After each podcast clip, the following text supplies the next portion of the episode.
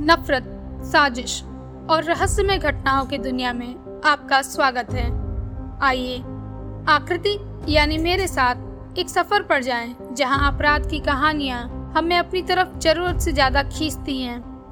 तो चलिए शुरू करते हैं रहस्य की रात, आकृति के साथ ऑडियो पिटारा की प्रस्तुति।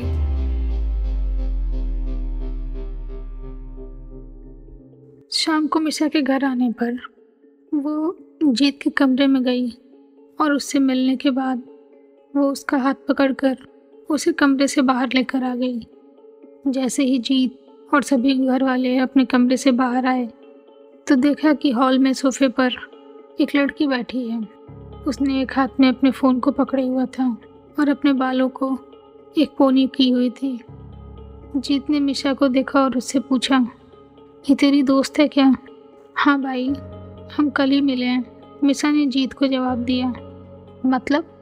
जीत बोला। मिशा बहुत सोच समझ कर लोगों से बात करती थी। इसलिए जीत को पहली बार में ये समझ नहीं आया कि वो किसी से कल ही मिली और आज उसे अपने घर लेकर आ गई हो। जीत ने उस लड़की को सिर्फ़ पीछे से देखा था। मिशा और वो उसके सामने जाकर सोफे पर बैठे। उसके बाद मिशा ने सबको बैठाते हुए कहा, माँ, भाई, ये मेरा है। इसने मुझे जयपुर में बचाया था। बचाया था? उसकी बात सुनकर जीत परेशान होते हुए बोला, मिशा, तुझे कुछ हुआ क्या? कुछ हुआ तो नहीं? कहीं चोट लगी क्या? बोलो। पर आप परेशान ना हो भाई, मिशा बोली। एक्चुअली आप आराम से बैठो, फिर मैं आपको बताती हूँ। जब सभी वहाँ बैठ गए तो मिशा ने जीत को बताना शुरू किया। हमारे कॉलेज की तरफ़ से जयपुर में एक प्रोग्राम था भाई, जिसमें मेरे साथ कॉलेज के फिफ्टीन गर्ल्स और बॉयज़ को सेलेक्ट किया गया था। और वहाँ जाने पर अभी अभी ने दो दिन का प्रोग्राम ही देखा था और पार्टिसिपेट किया था। तभी वहाँ के कॉलेज के ओनर की बेटी की डेथ हो गई। उसका मर्डर हुआ था शायद, पर ये कैसे हुआ और कब हुआ? ये नहीं पता, ये सब बहुत अजीब था। उसे किसी ने चाकू से मारा था शायद। अभी हम सब स्टेज पर जाने ही वाले थे। तब तक मुझे प्यास लग गई और मैंने सबको आगे बढ़ने को बोला। और मैं अपने बॉटल से पानी पी रही थी। तभी एक आदमी दौड़ता हुआ आया, उसके सब आगे चले गए थे और मैं वहाँ अकेली थी, इसलिए किसी ने उसे देखा नहीं। वो मेरे सामने गिर गया। उसके सीने में चाकू लगा हुआ था। मैं उसे देखकर काफ़ी डर गई। वो मुझसे खुद को बचाने को कह रहा था कि मुझे बचा लो। उसे देखकर मुझे लग रहा था कि उसे बहुत दर्द हो रहा है। तो मैंने उसका चाकू बाहर खींच दिया, जिस पर वो दर्द से चिल्लाने लगा और मैं काफ़ी ज़्यादा डर गई। पर जब तक सभी वहाँ आते, वहाँ मीरा आ गई, उसने मेरे हाथ से चाकू छीना और अपनी जैकेट में रख लिया। और मुझे एकदम चुप करा दिया। इसने मुझसे बोला कि कहीं तुम इसमें फंस ना जाओ, इसलिए एकदम चुप रहो। और जब वहाँ सब पहुँचे, तब तक वो आदमी मर गया था। मीरा ने सबको बोल दिया कि वो मिशा से मिलने आई थी। तब तक ये आदमी यहाँ आ गया और उसकी पूरी बॉडी की स्किन बहुत ख़राब हो गई थी। जैसे किसी ने उसे जलाने की कोशिश की हो। और उसके शरीर पर लगे सारे निशान और खरोच देख के तो यही लग रहा था कि उसकी किसी से हाथापाई हुई है। पर मीरा ने सारी चीज़ें संभाल ली। पुलिस के आने पर जब ये पता चला कि वो कौन है तो मेरी तो हालत बहुत ख़राब हो गई थी कि मैं इन सब चीज़ों में फंस ना जाऊँ क्योंकि वो उस कॉलेज के ओनर का बेटा था। पर मीरा मेरे साथ थी पूरा टाइम जीत ने ये सब सुनकर बहुत परेशान होते हुए मीरा को और मिशा को देखा और एक बार गुस्से से उसने मीशा से बोला, मुझे बिना बताए क्यों गई थी तुम? कुछ हो जाता था उतना तो। उसकी आवाज़ में एक हड़बड़ाहट थी। जीत ने अपने दादू को देखा और दादू ने जीत को शांत कराते हुए बोला, अरे शांत हो जाओ। हमें लगा था कि कुछ दिन में आ जाएगी और इतनी बड़ी टेंशन हो जाएगी। हमें ये पता नहीं था, इसलिए हमने तुम्हें नहीं बताया। बाकी हम सबको इसके बारे में पता था। जीत ने बोला, पर वेद ने तो ये नहीं बताया था। दादू ने बात को थोड़ा सा घुमाते हुए बोला, अरे, तुझे तो पता ही है इसका ये घर रहे, तब कोई चीज़ इसे पता होना ये खुद में ही बिज़ी रहता है। मैंने इसे बोला था, पर इसने ध्यान नहीं दिया। पर जीत इन सब चीज़ों को सुनकर काफ़ी परेशान हो गया। पर उसने किसी से कुछ कहा नहीं। फिर दादू ने आगे कहा, हम सबको तो मीरा को थैंक्स करना चाहिए। जीत की माँ ने भी मीरा के सर पर हाथ फेरते हुए कहा, बेटा, तुम्हारा दिल से शुक्रिया। तुमने सिर्फ़ मिशा की ही नहीं, बल्कि हम सबकी बहुत बड़ी मदद कर दी है।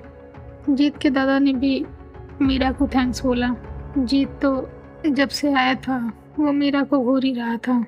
उसे ऐसे देखकर मिशा बोली, भाई मैं ठीक हूँ ना, मैंने बोला ना। मैं बस बहुत डर गई थी।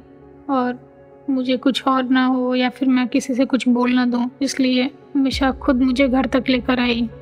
आपको कुछ कहना नहीं है उससे? मिशा की आवाज़ पर जीत ने उसे देखा और हल्की सी मुस्कान देते हुए कहा हाँ बोल रहा हूँ ना। थैंक्स मीरा, आपने बहुत बड़ी हेल्प कर दी।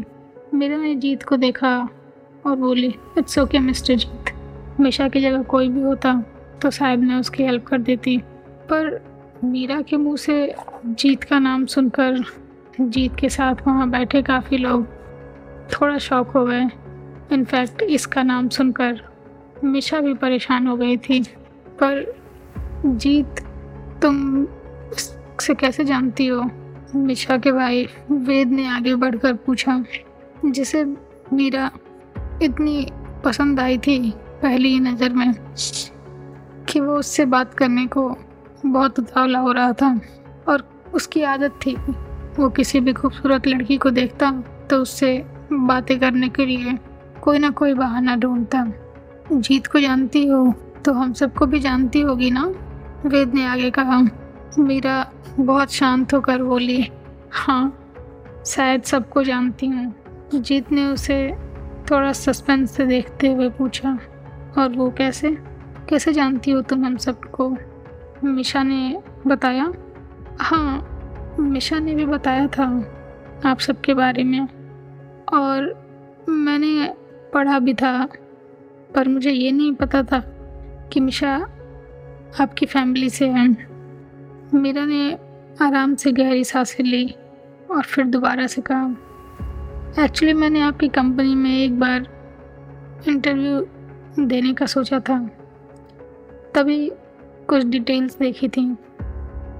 दादू ने उसकी बातें सुनकर कहा, क्या तुम हमारे साथ काम करती हो हमारी कंपनी में? मीरा ने दादू को देखा और बोला, नहीं दादू, मैं वहाँ काम नहीं करती। मैंने बस इंटरव्यू दिया था, पर मैंने जॉब ज्वाइन नहीं की। मुझे अर्जेंटली अपने दोस्तों के साथ कहीं जाना पड़ा। और कंपनीज़ के पॉलिसीज़ के हिसाब से मैं वो जॉब ज्वाइन नहीं कर पाई। कंपनी और उनके ओनर के बारे में पढ़ा था। सो सब याद था। बस मिशा को पहले कभी देखा नहीं था। इसलिए कोई आइडिया नहीं था। पर जब इसने बताया तो मुझे समझ आ गया था कि ये, के ही घर से हैं। और जब मिस्टर जीत सामने आए तो सारी चीज़ें वैसे ही क्लियर हो गई। बस इससे ज़्यादा कुछ नहीं। उसकी बात सुनकर सब कन्विंस तो हो गए थे, पर शायद इस बात से जीत कन्विंस नहीं हुआ था।